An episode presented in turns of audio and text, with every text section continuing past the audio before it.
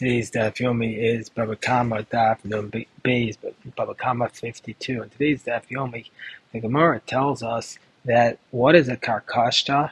So a karkashta, according to Rabbi Yaakov, is an Iza de Azla Baresh Adra, a goat that goes at the head of a flock, like Ketidarash Ahu Galilee, like there was a Galilean uh, who expounded Alei de Rav Chisda in front of Rav Chisda.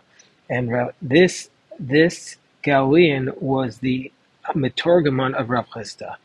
So what did this Galilean teach us? This Galilean taught us Kol Ragiz Raya Al Ana, that when a shepherd gets upset at his flock, Avid Nagda Samuta. He makes the leader of the flock blind.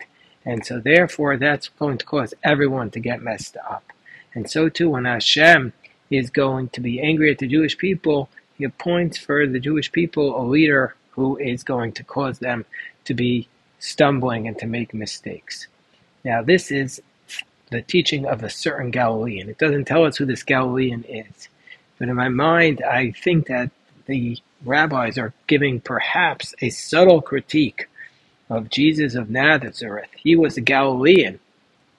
And the rabbis are saying to this that perhaps this was something that they're saying that when Hashem is upset at us, they give us a leader who leads us astray.